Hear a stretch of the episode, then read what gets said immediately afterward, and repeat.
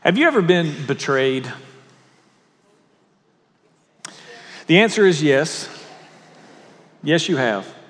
We all have. Some of us in big ways, some of us in small ways, some of us in similar ways.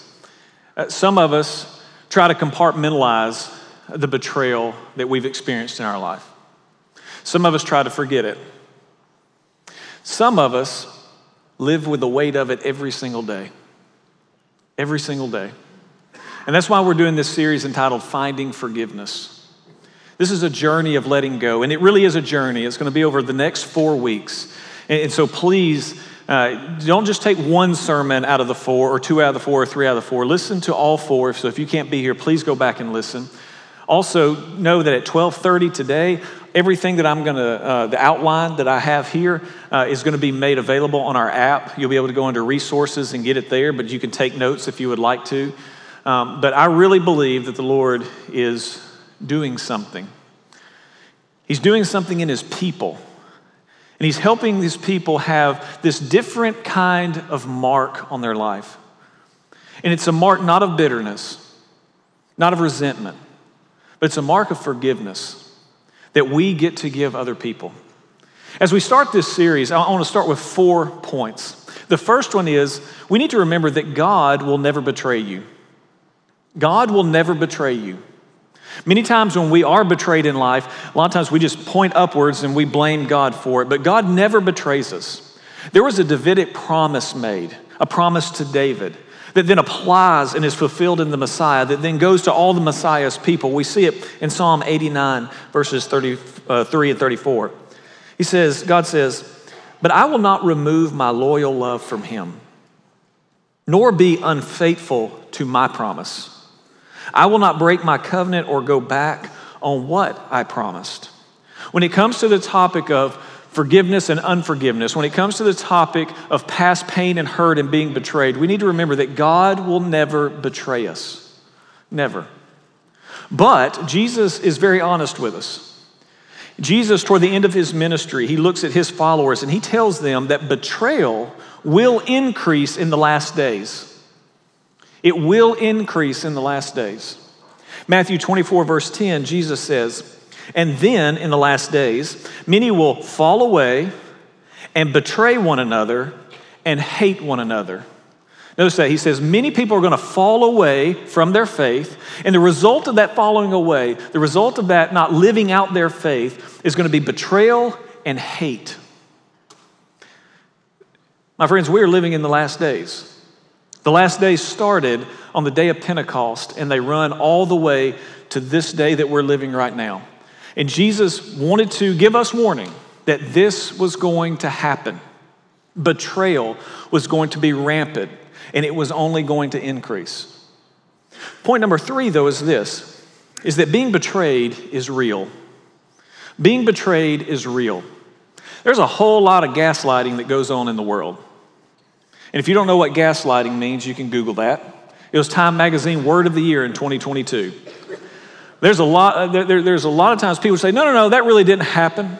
No, you're just blowing that out of proportion. And the truth is, being betrayed is a very real reality that we all live with. Many of us can say the same thing that the psalmist said in Psalm 41, verse 9. Even my close friend, whom I trusted, he who shared meals with me, has turned against me. For some of you, that's your testimony. You know exactly what that feels like on a very deep and real personal level and a recent level. But the truth is, being betrayed in this world is real. But point number four, please hear this, is that life is too short to let unforgiveness ruin your life. Life is too short to let unforgiveness ruin it. James 4:14 tells us says, You do not know what tomorrow will bring. What is your life? For you are a mist in the, uh, that appears for a little time and then vanishes. That's life for us. We're here one day, we're gone the next. It flies by. Just ask anybody who's getting older, which is all of us, by the way. It flies by. It really does. And life is way too short for us to walk around living with unforgiveness because unforgiveness only hurts us. And the question is how do we deal with it? How do we actually let go? And again, that's what we're going to be talking about over the next four weeks. We're not going to say everything there is to say about forgiveness. Now, this is not going to be one big mass counseling session, but I do want us to look at a particular person's life. And I want to let a situation in his life speak to us over the next four weeks. His name was Joseph. We call him Joseph. If you've been following along in the Finding Forgiveness devotional uh, throughout this week, you've started reading about his life. His name means, may God add or increase.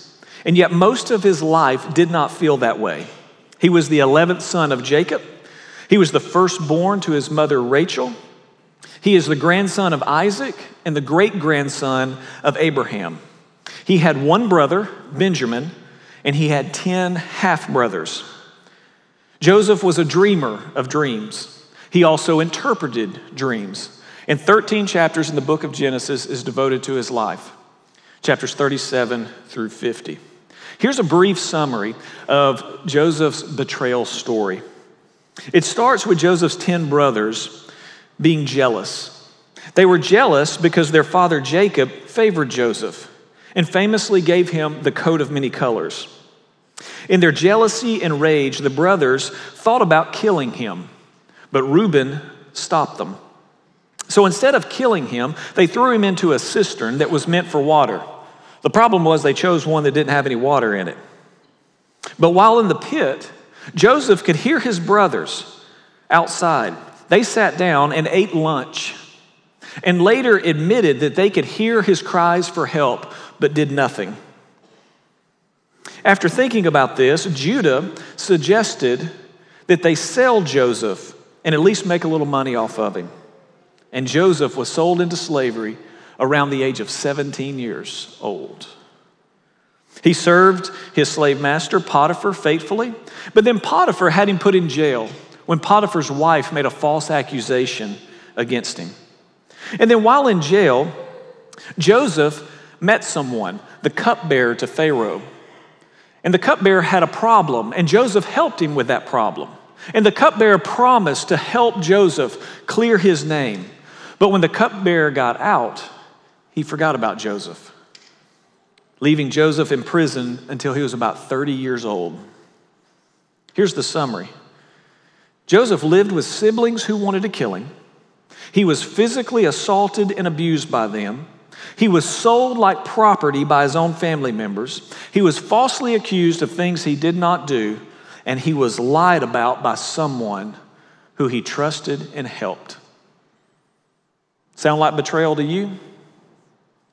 Some of it may even ring a bell with you.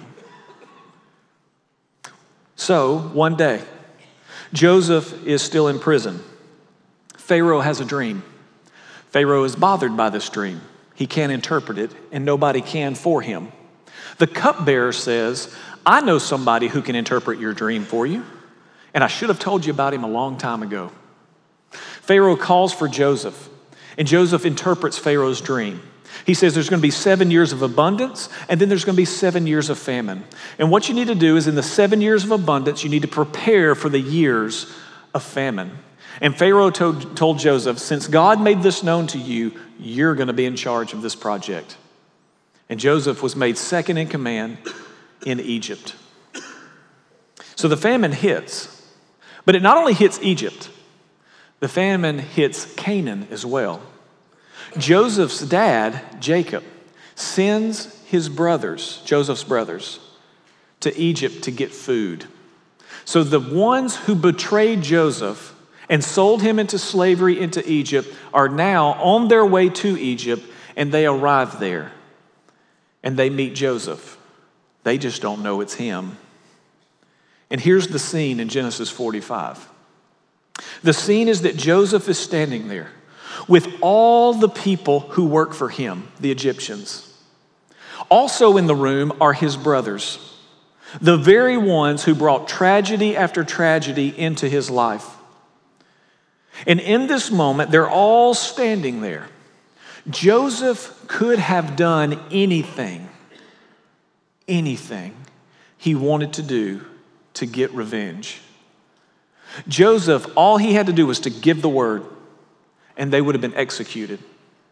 All he had to do was snap his fingers, and they would have been put in prison just like he was because of them. Joseph is standing there with all those who work for him in Egypt, his brothers who have betrayed him from Canaan, right in front of him. And in this moment, when he could take all the revenge that he wanted, something happens. We read about it in Genesis 45, verses 1 and 2. Then Joseph could not control himself before all who stood by him. He cried, Make everyone go out from me. So no one stayed with him when Joseph made himself known to his brothers. And he wept aloud so that the Egyptians heard it and the household of Pharaoh heard it. And right here in these two verses, we get the first decision we have to make if we're ever going to find forgiveness. If we're ever going to find forgiveness that we can have, that we can give to other people, if we're, ever going to let go of the things that have happened to us, and if we're going to heal from our own betrayal stories, the first thing we have to do is this is that when I have been betrayed, I can choose to allow myself to grieve. When I've been betrayed, when you have been betrayed, you can make a choice. You can choose to bottle it up and let that bitterness turn into rage and anger where you seek revenge, or you can start by choosing to allow yourself to grieve. Joseph, in this moment, absolutely broke. He broke. He came face to face with the people who had betrayed him, and he broke. He's standing there in the room, and he wants the people who work for him to leave the room. His brothers stay, but he broke. So many times when someone is grieving around us, we want to fix it fast. We want to make them feel better as quickly as possible because other people's grief can make us nervous, especially when it's loud. So loud that the Egyptians heard it and the household of Pharaoh heard it. I, I, I promise you, this was not a small house. Pharaoh did not have a small house. And Joseph is crying so loud, it says the whole house heard it. But many times when people are grieving around us, again, we want to fix it, we want to make it right. But here's the thing when we are grieving, we must allow ourselves moments where we can grieve and let it out. When those who we know and love are grieving around us, we must give them space to grieve as well. Stephen Arterburn, in his book, Healing is a Choice, says, We must never shame a person who does not or cannot instantly feel the joy that awaits him or her on the other side of pain and agony. If we do, we push people into a place where they walk around with ungrieved losses and unresolved pain. End quote. We must never shame people. We must never shame ourselves when we need one of these moments. When we have been betrayed and we realize what has happened, we come to these moments where it comes crashing down on us. Grief is an appropriate response. I want to make four points about grief this morning. The first one is that grief is universal in a broken world. Please hear me here. Grief is universal in a broken world. In the world we live in, the world that is broken, the world that is ravaged by sin, because of that brokenness, grief is rampant. That's why Solomon writes in Ecclesiastes 3 4, there is a time to weep and a time to laugh. On this planet, on this broken planet, there's going to be times when we weep, there's going to be times when we laugh. It's just a part of human existence. Just as no one is exempt from betrayal in life, no one is exempt from grief either. It was Granger Westberg who, in his book Good Grief, which I've titled this sermon, he wrote these words We must not apologize for our grief. And to bottle it up unnecessarily is to do harm to ourselves. To bottle up our grief unnecessarily actually does us more harm. Again, many times we think if we hold on to unforgiveness, that somehow it's going to hurt the other person. That's not how it works. To hold on to unforgiveness always hurts us. And we have to start with the place of grief. So to hold on to or try to bottle up our grief is never going to do us any good. And as much as we don't like grief, or sometimes grief feels awkward or it makes us feel uncomfortable, it's a very important part of the process. It's a part of us working through, it's a part of us healing from the pain we've experienced in life. And just as no one is exempt from betrayal, no one is exempt from grief. Everybody say, no one. no one. Let's talk to the men in the room for a second. Can I do that? Yeah, I got the microphone. Of course I can. Men, a lot of times we try to act like we have it all together. We try to act like we're holding it all together, and it all depends on us. But if you do not grieve for many things in life, but if you don't grieve when you've been betrayed, if you don't allow yourself space to grieve when you have been betrayed, you're going to turn into the worst version of yourself. Because you're just going to walk around and take it out on everybody else.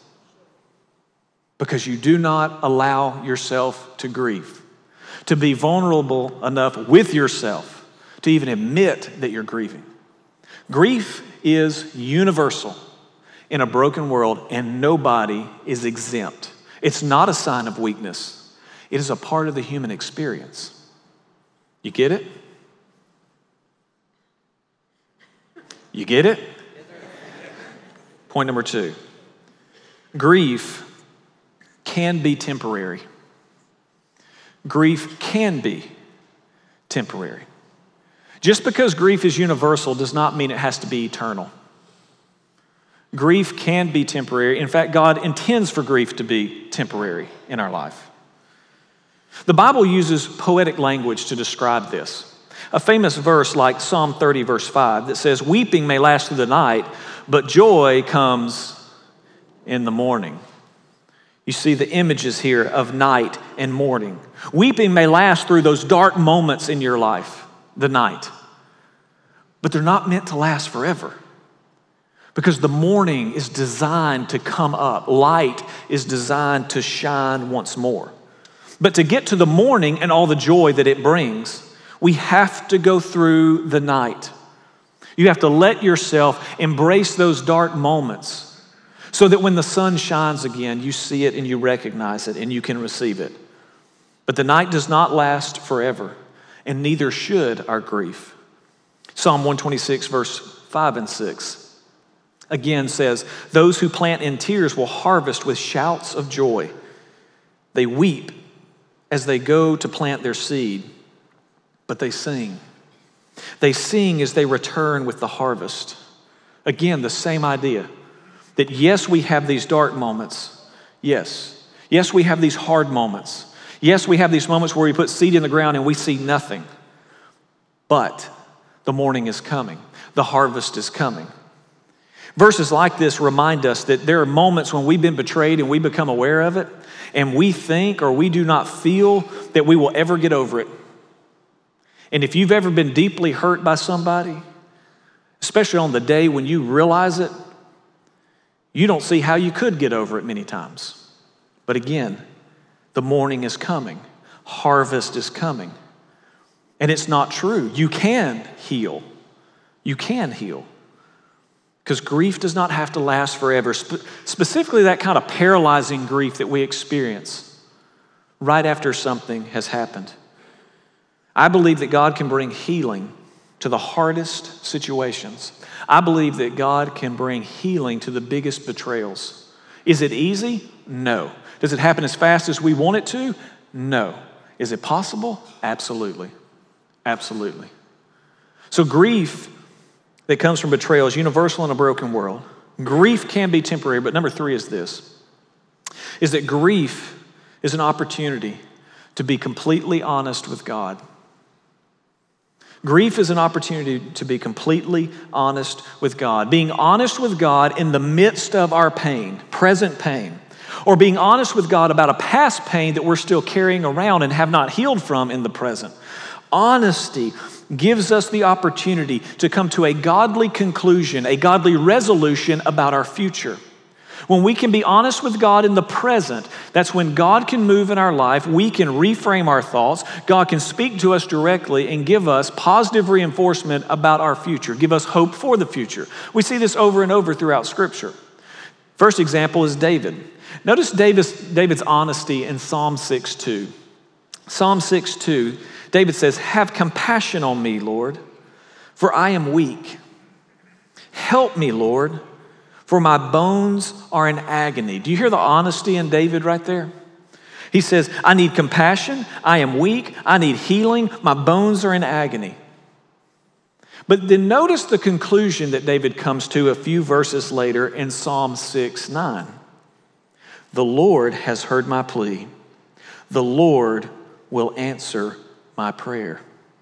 He goes from, I, ha, I need compassion, I am weak, I need healing, my bones are in agony, to, the Lord has heard my plea, the Lord will answer my prayer. When David poured his heart out to God in honesty, raw honesty, he came to the conclusion that God has heard me and God will answer me, therefore, God will bring me through what I'm going through. Or what about Jeremiah? Jeremiah 15, verse 18. Jeremiah says, why then does my suffering continue? Have you ever said that? Why does my suffering continue? Why is my wound so incurable? You ever said that? You know what Jeremiah is saying here? He's saying, What's wrong with me? Why can't I heal? Why can't I get over this? Why is my wound, why does it seem to be so incurable? And then he says this You, your help, God, seems as uncertain as a seasonal brook, like a spring that has gone dry. He says, God, I can't figure out why I can't get over this, why I can't heal from this. And not only that, Lord, it seems like sometimes you hear, sometimes you're not. You ever felt that way? Jeremiah pours his heart out here in this moment, a few verses later. Verse 20, 21, God speaks. They will fight against you like an attacking army, but I will make you as secure as a fortified wall of bronze. They will not conquer you, for I am with you to protect and rescue you. I, the Lord, have spoken. Yes, I will certainly keep you safe. See, Jeremiah pours his heart out to God in complete and sheer honesty. God speaks back to him, and what God says to him is Jeremiah, Jeremiah, you are more valuable than you are vulnerable. Jeremiah never would have heard those words if he did not pour his heart out in honesty to God. You are more valuable than you are vulnerable. It may look bad now, but I will get you through this. Or what about Asaph? We don't talk about him very much. Wrote a lot of the Psalms, worship leader in the temple. He wrote Psalm 82. Psalm 82, verse 2. How long will you hand down unjust decisions by favoring the wicked? Have you ever said that? You ever say, God, are you not going to do anything about this mess around me? That's what he's saying. Are you not going to show up and fix this in some way? He pours his heart out in verse 2. You go to verse 8, his conclusion Rise up, O God, and judge the earth, for all the nations belong to you. Do you see his resolution? Do you see his conclusion? He goes from blaming God, how long, God? Are you not going to do anything about this, God? To you know what? He says, God, I trust you with this situation. Number one, you're the judge. And number two, all the nations belong to you. You see, it's not until we get to this place where we pour out our heart with raw honesty before the Lord that we hear the Lord speak, or we arrive at a godly conclusion about the future, or we receive a resolution about the future that gives us hope. We see it over and over throughout Scripture. Joseph did the very same thing. You know, Joseph's prayer life, his devotional life in his story is, is pretty much a private matter. We actually don't get a lot of information about it. Uh, he didn't author any Psalms, he didn't write any laments. And it seems to be uh, that there's just not a lot of information about it. But what we see in Joseph's life is this confident resolve that he has. That over and over, as, as he goes through tragedy after tragedy, he has this trust. He has this belief that's being shaped. And that belief is that God is with him and that God will get him through what he's going through yet again. And what we're going to see as we go throughout this series is just that. Joseph's resolve, his firm belief in God, and what God has done in his past, regardless of what others have done to him in his past. And when it comes to us, we have to come to that same place. If you're ever going to be able to forgive someone, it starts with you allowing yourself to grieve. It starts with you allowing yourself to actually feel the pain of betrayal and then lay it out there before the Lord. You see, the fact that pain and hurt and heartache and even resentment wells up in your heart and mind does not mean you're a bad person. When those memories come back, or when you've been betrayed, you've experienced betrayal, and all of that wells up in you, that doesn't mean you're a bad person. It just means something bad happened to you. That's what it means. But when the time comes and you are ready, instead of trying to hide it, be honest about it. Take it to the Lord's feet and lay it there. Have an honest conversation with God about it, whatever it is. In all the messiness of it, take it to the Lord. Because that is when we begin the road of healing. I have one more point, and it is this I've seen this in my life, I've seen it in countless others' lives. Is that yes, our grief is an opportunity to be completely honest with God, but number four, is that allowing yourself to grieve with others forges life giving and healthy outcomes. Notice I said life giving and healthy outcomes. Sometimes we say we want to grieve with others and we just want event session, right? We just want a gossip circle, I mean, prayer circle. Sorry. Forgot what those are called, you know. Right? No, I'm talking about healthy outcomes in your life. You see, God really likes things that done in threes. God is a community that exists in three Father, Son, and Holy Spirit, right? And whenever I'm going through a betrayal and I'm feeling the grief of betrayal, yes, God is directly involved in my life, but God's presence is with me, but He also overwhelms me with His presence through other people. That's where God's presence is multiplied in our lives. And you know, there's a huge difference, a huge difference between needing a little space and shutting people out of your life. Those are two different things. And many times what we say is, well, I just need a little space, or this is my personality, or I like to process things a different way. And what it really means is we're just shutting other people out of our lives. We do not need to shut people out who God has placed in. We do not need to shut the people that God has placed in our life out of our life. If you look at Joseph's story, throughout this story, there are two people he wanted to be around more than anybody else. One was his dad, and the other was his brother, Jacob and Benjamin.